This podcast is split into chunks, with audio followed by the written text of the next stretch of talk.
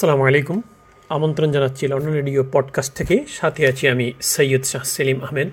প্রিয় বন্ধুরা, আজকে লন্ডন রেডিও পডকাস্ট একটু ভিন্ন আঙ্গিকে সাজিয়েছি। কিছু তথ্য এবং পর্যালোচনা শেয়ার করব আপনাদের সাথে। আর বিষয়টি সাম্প্রতিক সময়ের সবচেয়ে তোলপাড় এবং আলোড়ন সৃষ্টিকারী ইস্যু, নারীর প্রতি সহিংসতা এবং ধর্ষণ নিয়ে। পর্যালোচনার পাশাপাশি কিছু মতামত থাকবে। দেশের খ্যাতিমান বিশিষ্টজনদের আর যথারীতি লন্ডন রেডিও পডকাস্টের দেশ বিদেশের সর্বশেষ খবর থাকছে আজকের এই পর্যালোচনার পর দ্বিতীয় অংশে। বলা বাহুল্য, আপনাদের অবগতির জন্য আগেই জানিয়ে দিই, পর্যালোচনাটি আজকের যে এই বার্নিং ইস্যুটি, নারীর প্রতি সহিংসতা, এর যে তথ্য উপত্য রয়েছে, তা একটু ভিন্ন আঙ্গিকে, সেজন্য পর্যালোচনার অংশটি একটু লম্বা হতে পারে। সেজন্য আপনাদের ধৈর্যচ্যুতি যাতে না হয়, না ঘটে, সেই কারণে আগেই ক্ষমা চেয়ে নিচ্ছি। আপনি কি জানেন, লন্ডন রেডিও সংবাদ এখন প্রতিদিন? লন্ডন সময় রাত একটা প্রতিদিনের তরতাজা, ফ্রেশ দেশ বিদেশের সকল খবর নিয়ে প্রচারিত হয় আজকের সংবাদ। সংবাদ উপস্থাপনায় আমি হুমায়ুন নাজিব নদী, নাসিমা কাজল, সৈয়দ তারিকুল ইসলাম, শেখ শামসুল আলম পারভেজ এবং সুজিয়া চৌধুরী। শুনতে ক্লিক করুন লন্ডন টাইমস নিউজ অথবা sound cloud slash London radio. শীঘ্রই লন্ডন রেডিও পূর্ণাঙ্গ রেডিও ওয়েবসাইট এবং London radio apps Google play স্টোরে আসছে। লন্ডন রেডিও আপনার প্রতিদিনের সংবাদ বিনোদনের বাঙালির নিজস্ব বেতার সঙ্গী। বাংলাদেশে দুর্নীতির কারণে মোট দেশজ উৎপাদন বা জিডিপির ক্ষতি হয় দুই শতাংশ। আর যানজটের কারণে রাজধানী ঢাকায় প্রতিদিন বত্রিশ লাখ কর্মঘণ্টা নষ্ট হয়, আর এতে বার্ষিক ক্ষতি পঁচিশ থেকে সর্বোচ্চ বেয়াল্লিশ হাজার কোটি টাকা। দুই হাজার আঠারো সালে করা এক গবেষণায় একটি সংস্থা বলছে নারীর প্রতি সহিংসতার কারণে বাংলাদেশের আর্থিক ক্ষতির পরিমাণ দুইশো ত্রিশ কোটি মার্কিন ডলার বা প্রায় বিশ হাজার কোটি টাকা। এই অর্থ মোট দেশজ উৎপাদনের দুই দশমিক এক শতাংশ। কিন্তু কীভাবে? তা একটু বিস্তারিত আপনাদের সাথে শেয়ার করা দরকার। আপনারা জানেন সব কিছুরই একটি অর্থনৈতিক মূল্য আছে। এর মধ্যে আবার অনিয়ম, অনাচারের মূল্য অনেক বেশি। এই যেমন বলা হয় দুর্নীতির কারণে বাংলাদেশে মোট দেশজ উৎপাদন বা জিডিপির ক্ষতি দুই শতাংশ। বিশ্বব্যাংক বহু বছর ধরেই বলে আসছে, বাংলাদেশ যদি দুর্নীতির মাত্রা স্ক্যান্ডিনেভিয়ান দেশগুলোর সমান পর্যায়ে নামিয়ে আনতে পারত, তাহলে জিডিপি দুই পয়েন্ট এক থেকে দুই পয়েন্ট নয় শতাংশ পর্যন্ত দেশের আরেকটি বড় সমস্যা হচ্ছে সড়ক দুর্ঘটনা। ইলিয়াস কাঞ্চনের মতো একসময়ের খ্যাতিমান তারকা, যাকে সুপারস্টার বলা হতো সেই তারকা বহু বছর ধরে চেষ্টা করে যাচ্ছেন সড়ক দুর্ঘটনার প্রতি মানুষের সচেতনতা বৃদ্ধি করে এই দুর্ঘটনা কমিয়ে আনার জন্য। বলা হয়, সড়ক দুর্ঘটনার কারণে আর্থিক ক্ষতির পরিমাণ বছরে প্রায় চল্লিশ হাজার কোটি টাকা। বিশ্বব্যাংক বলছে, সড়ক দুর্ঘটনার কারণে প্রতি বছরে জিডিপির তিন থেকে পাঁচ শতাংশ ক্ষতি হচ্ছে। যানজট নিয়ে এ ধরনের একটি হিসাব পাওয়া যায়। এই তথ্য বিশ্বব্যাংকের সংস্থাটি বলছে, যানজটের কারণে রাজধানী ঢাকায় প্রতিদিন বত্রিশ লক্ষ কর্মঘণ্টা নষ্ট হয় আর এতে বার্ষিক ক্ষতি হয় পঁচিশ থেকে সর্বোচ্চ বেয়াল্লিশ হাজার কোটি টাকা। অনিয়মের এসব আর্থিক ক্ষতির হিসাব প্রায়শই আলোচনা হয়। এ নিয়ে বছর জুড়ে নানা সেমিনার, বক্তৃতা, বিবৃতি, আলোচনা সভা উল্লেখ করা হয়ে থাকে। গবেষণা চলে, নতুন নতুন হালনাগাদ তথ্য পাওয়া যায়। কিন্তু আমাদের দেশে আরও অনেক বড় বড় ঘটনা ঘটে যায়। সেই সব ঘটনার তো আর্থিক কোনো ক্ষতি আছে কিনা সেই হিসাব সহজে পাওয়া যায় না। আলোচনাও তেমন হয় না। এই যেমন নারীর প্রতি সহিংসতা, যৌন নির্যাতন উত্তক্তকরণ ধর্ষণের মতো ঘটনার সামাজিক মূল্য অনেক বেশি। সারাটা জীবন একজন নারীকে বড় ধরনের সামাজিক মূল্য দিয়ে যেতে হয়। ধর্ষণের শিকার একজন নারীর পুরোটা জীবন বদলে যায় একটি মাত্র ঘটনা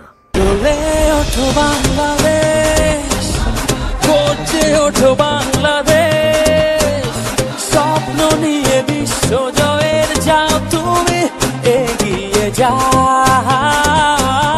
চলে ওঠো বাংলাদেশ। সবার তত্ত্ব কি আমরা জানি? সেই সাহস করে প্রতিবাদ করলে বা মামলা করলে ঘটনা জানাজানি হয় কত ঘটনাই তো আড়ালে থেকে যায়, পত্রিকার পাতায় স্থান পায় না।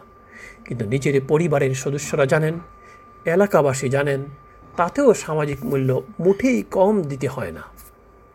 বাংলাদেশে ধর্ষণ একটি রাজনৈতিক ঘটনাও বটে।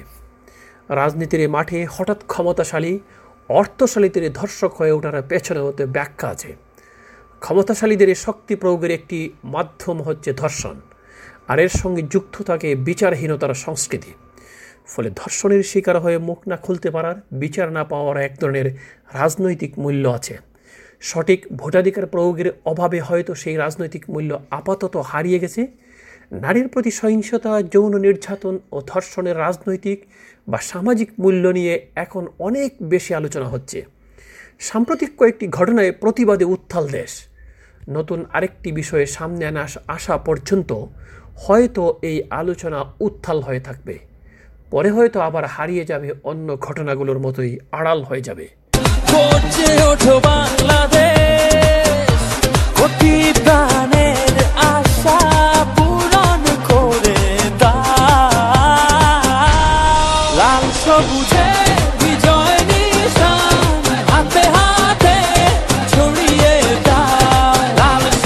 সমস্ত ঘটনার ক্ষেত্রে বিভিন্ন দেশে এই ধরনের আরেকটি ঘটনার দিকে আলোচনা হয়।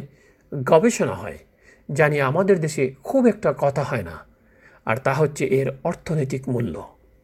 গবেষণায় দেখা গেছে, একজন শিক্ষার্থী যদি তার শিক্ষা জীবনে নৌ, যৌন নির্যাতনের শিকার হন, তাহলে তার লেখাপড়া বিঘ্নিত হয়। অনেকে সঠিকভাবে শিক্ষা জীবন শেষও করতে পারেন না, বা শেষ করতে দেরি হয়। অনেকে পরবর্তী জীবনে ভালোভাবে কাজও করতে পারেন না, উৎপাদনশীলতাও কম হয়, চাকরিও হারান। সুতরাং এর অবশ্যই বড় ধরনের একটি অর্থনৈতিক মূল্য তো আছেই। দুই হাজার নয় সালে গবেষণা সংস্থা সেন্টার ফর পলিসি ডায়ালগ বা সিপিডি নিজের পরিবারে বা সঙ্গীর ধারা অর্থাৎ ডোমেস্টিক ভায়োলেন্সের অর্থনৈতিক মূল্য নিয়ে একটি গবেষণা করেছিল। সেটি ছিল মূলত চিকিৎসার খরচ ও বিচার চাইলে তার খরচ এই হিসাব ধরেই। তবে নারীর প্রতি সহিংসতা নিয়ে উল্লেখযোগ্য গবেষণাটি আন্তর্জাতিক সংস্থা কেয়ার ইন্টারন্যাশনালের। দুই হাজার আঠারো সালে করা এক গবেষণায় সংস্থাটি বলছে, নারীর প্রতি সহিংসতার কারণে বাংলাদেশের আর্থিক ক্ষতির পরিমাণ দুইশো ত্রিশ কোটি ডলার বা প্রায় বিশ হাজার কোটি টাকা। এই অর্থ মোট দেশজ উৎপাদনের দুই দশমিক এক শতাংশ। কেয়ার নারীর প্রতি সহিংসতার কারণে তেরোটি দেশের আর্থিক ক্ষতির একটি হিসাব দিয়েছে তুলনামূলকভাবে। ফিজির ক্ষেত্রে তা জিডিপির ছয় দশমিক ছয় শতাংশ, অস্ট্রেলিয়ার ক্ষেত্রে জিডিপির এক পয়েন্ট সাতান্ন শতাংশ ভিয়েতনামের ক্ষেত্রে এক পয়েন্ট একচল্লিশ শতাংশ, তানজানিয়ার ক্ষেত্রে এক পয়েন্ট বাইশ শতাংশ, জাম্বিয়ার ক্ষেত্রে দুই পয়েন্ট সাতাইশ শতাংশ, উগান্ডার ক্ষেত্রে দশমিক পঁয়ত্রিশ শতাংশ, ইউরোপীয় ইউনিয়নে এক পয়েন্ট নয় শতাংশ, মরক্কোয় ছয় পয়েন্ট পাঁচ শতাংশ, বলিভিয়ায় ছয় পয়েন্ট ছেচল্লিশ শতাংশ, পেরুতে তিন পয়েন্ট সাত শতাংশ, যুক্তরাষ্ট্রে এক পয়েন্ট একান্ন শতাংশ এবং কানাডায় ক্ষতির জিডিপির দশমিক সাতচল্লিশ শতাংশ, আর বাংলাদেশের ক্ষেত্রে তারা বলছে দুই দশমিক এক শতাংশ।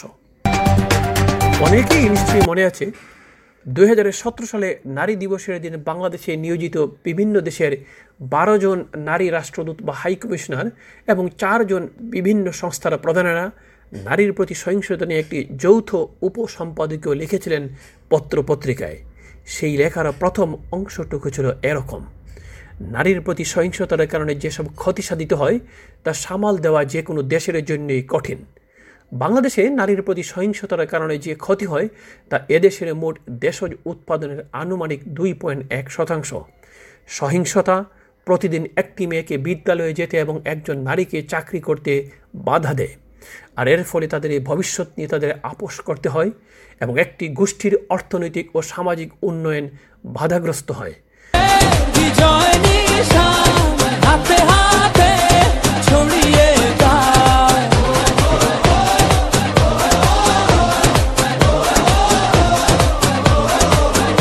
যারা সহিংসতার শিকার হয়, তারা জীবনে শারীরিক ও মানসিক ক্ষতি নিয়ে বেঁচে থাকে এবং সামাজিক ও আইনি সহায়তাকে সংগ্রাম করতে হয় তাহাদের সাহায্য করবার জন্য।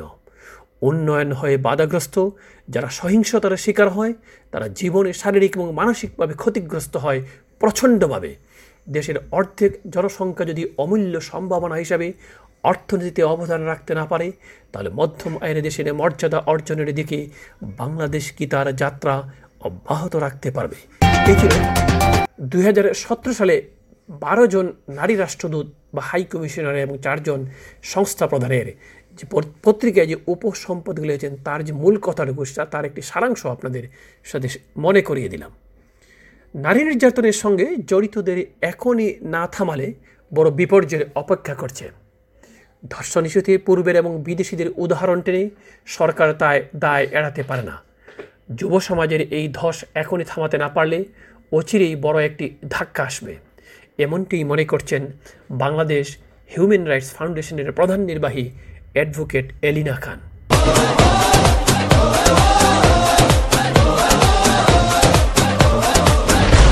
সাম্প্রতিক সময়ে দেশে একের পর এক সংঘবদ্ধ ধর্ষণের ঘটনা ঘটেই চলছে।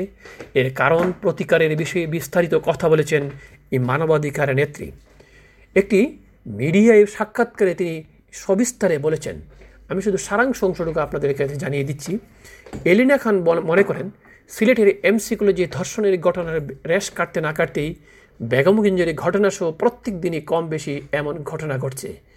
আগে একটি বিষয়ে মনে হতো, হাতে স্মার্টফোন থাকলে খারাপ বিষয় দেখে, কিন্তু না, আজকে সামাজিক যোগাযোগ মাধ্যম আছে বলে আমরা অনেক গোপন খবরগুলো হয়তো জানতাম না, সেগুলো এখন বেরিয়ে আসছে। তার মতে, সেটা জানতে পেরে আমরা প্রতিরোধ করারও চিন্তা করার চেষ্টা করছি। অর্থাৎ মানুষ সচেতনতা বাড়াচ্ছে। সচেতন মানুষ হলে তো হবে না। পাশাপাশি যারা এই ধরনের ঘটনা ঘটাচ্ছে, তারা নিজেরাও দেশের আইন আইনকানুন সম্পর্কে জানলে সেটাকে তোয়াক্কা করছে না। কখনো রাজনৈতিক, কখনো ব্যক্তির ছত্রচায় কখনো গোষ্ঠীর, কখনো নিজেদের পেশশক্তির ভয়ভীতি দেখায়। বাংলাদেশের যে অবস্থান বা পরিস্থিতি দাঁড়িয়েছে, প্রথমত আমাদের দেশে সমাজের অবক্ষয় চরম পর্যায়ে পৌঁছে গেছে। এবং মূল্যবোধ ও নৈতিকতা যখন থাকে না, তখন সমাজের অবক্ষয় দেখা দেয়। সেই পর্যায়ে এখন আমরা অবস্থান করছি। অর্থাৎ পরিবার, স্কুল, কলেজ যেখানে এই মূল্যবোধের শিক্ষা দেওয়া হয়, জাপানি শিশুদের দশ বছর বয়স পর্যন্ত কেবল নৈতিকতা এবং মূল্যবোধ শিক্ষা দেওয়া হয়। আর আমাদের দেশে শুধু কাঁধে বই আর প্রথম দ্বিতীয় হওয়ার ধারণাই শেখানো হচ্ছে।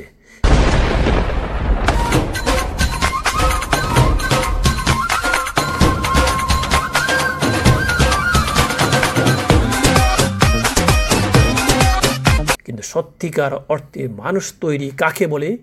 সেই রেসপেক্ট সম্মান, মা বোন সমাজের অন্যান্য নারীকে সম্মান দেওয়ার বিষয়টি তৈরি হয়নি। এই ছিল অ্যাডভোকেট এলিনা খানের মতামত। আর মানবাধিকার কর্মী বাংলাদেশ জাতীয় মহিলা আইনজীবী সমিতির সভাপতি অ্যাডভোকেট সালমা আলী খান বলেছেন, নোয়াখালীর বেগমগঞ্জের ধর্ষণের ঘটনায় আমরা প্রতিবাদ করার ভাষা স্তব্ধ, বিস্মিত, মর্মাহত। তিনি বলেন নারী অবমাননা ঘরে বাইরে, রাস্তাঘাটে এখন মাত্রায় গেছে এটা কীভাবে নিয়ন্ত্রণ করবে, এজন্য সরকারকে নড়ে চড়ে বসা উচিত। এইসব অপরাধের শাস্তি দৃশ্যমান দেখি না। শাস্তির মাত্রা সাড়ে পাঁচ থেকে সাত পার্সেন্ট হচ্ছে। দীর্ঘ শত্রুতার কারণে নিম্ন আদালতে রায় হয়েও উচ্চ আদালতে যখন বিচারটা হয়, তখন আর সেটা কেউ দেখে না। এই যে পুরুষ তার জৈবিকভাবে যেমন ব্যবহার করছে যে আক্রমণাত্মক ছেলে খেলা করছে, তা ঘুরে ফিরে দেখা যাচ্ছে যে একজন নারীকে সে হেয় করছে। একজন নারীকে হেয় করা মানে তার মাকে হেয় করা। এই বিষয়গুলো নিয়ন্ত্রণ আইনের প্রয়োগের যেমন একটা প্রয়োজন, এখনই পরিবারে একটা বিরাট দায়িত্ব রয়েছে, সমাজের একটা দায়িত্ব, প্রশাসনের একটা দায়িত্ব। বিশেষ করে রাজনৈতিক দলগুলোর একটা দায়িত্ব আছে। বিরোধী দলে যারা আছে, তাদেরও দায়িত্ব আছে। অপরাধের ধরনগুলো যেমন বের করা দরকার কোনো অবক্ষয় থেকে এগুলো হচ্ছে মাদক থেকে শুরু করে প্রত্যেকটা জিনিস নিয়ন্ত্রণ করতে হবে এবং রাজনৈতিক দলগুলোকে এগিয়ে আসা উচিত। তোমার জন্য রইল সবার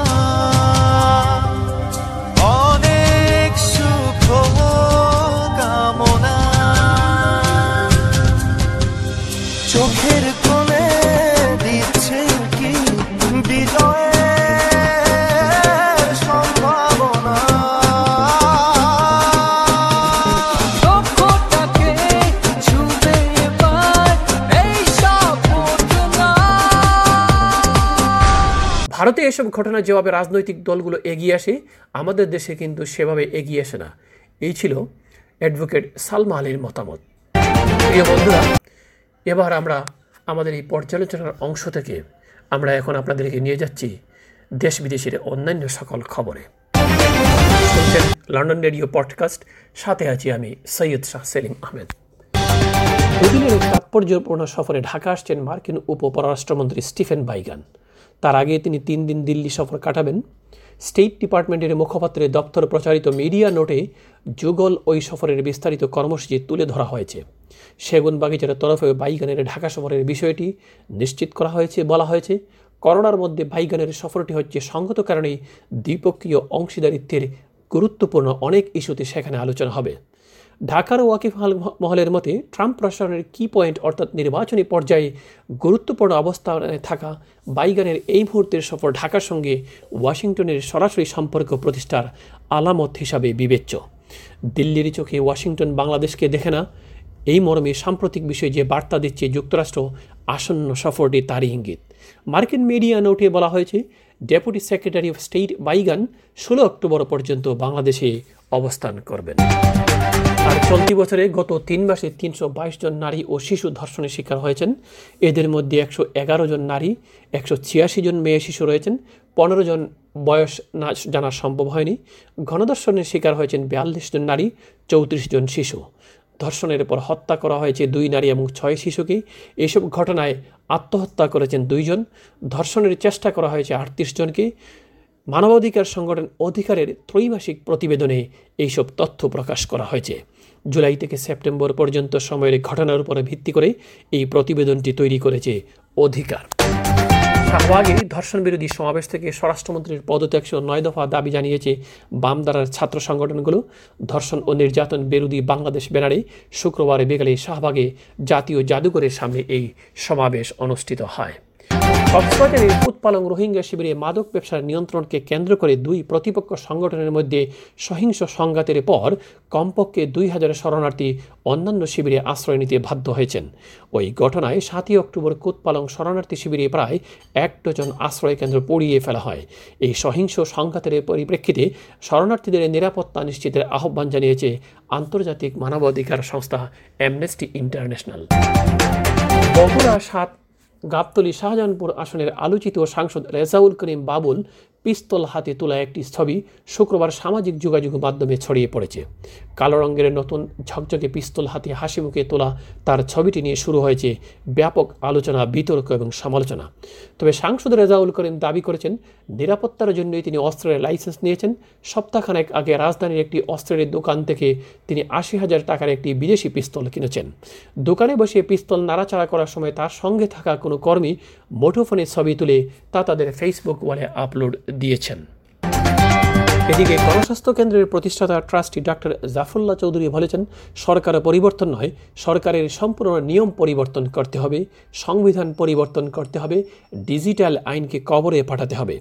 শুক্রবার বিকেলে সিটি কর্পোরেশনের শেখ রাসেল পার্কে গণসংহতি আন্দোলন নারায়ণগঞ্জ জেলা আয়োজিত সংলাপ, বাংলাদেশ কাঠামোগত হত্যাকাণ্ড এবং নাগরিকের নিরাপত্তা শীর্ষক এক আইন করোনা ভাইরাসের সংক্রমণ ছড়িয়ে পড়া রোগী দ্রুত বিধিনিষেধের কারণে বিভিন্ন দেশে আটকে পড়া আছেন সাতাইশ লাখের বেশি প্রবাসী।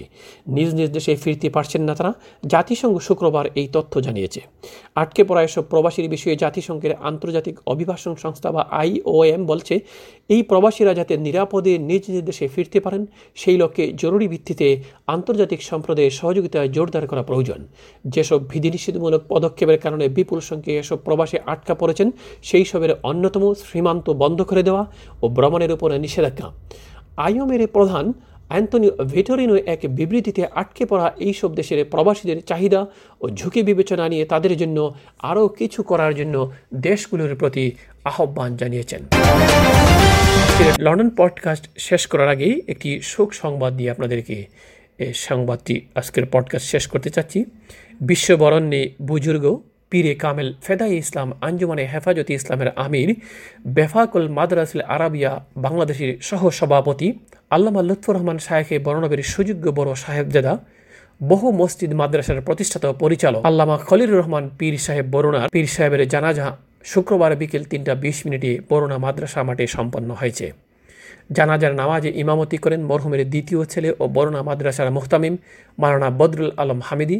বৃহত্তর সিলেট মৌলিবাজার, হবিগঞ্জ, সিলেট, সুনামগঞ্জ, বিবাড়িয়া, কিশোরগঞ্জ, ময়মনসিংহ, নেত্রকোনা, কুমিল্লা সহ আশেপাশ জেলা থেকে আগত কয়েক লক্ষ ভক্ত, মরিদান, ছাত্র, শিক্ষক এবং দেশের শীর্ষ ওলামায় কেরাম ও জাতীয় নেতৃবৃন্দ জানাজায় অংশগ্রহণ করেন। প্রিয় বন্ধুরা, এই ছিল আজকের লন্ডন রেডিও পডকাস্ট। ভালো থাকুন, সুস্থ থাকুন আর প্রতিনিয়ত হাইজিন মেনে চলুন। অন্যকেও মেনে চলতে উৎসাহিত করুন। আল্লাহ হাফেজ। লাল সবুজে বিজয় নিশান, হাতে হাতে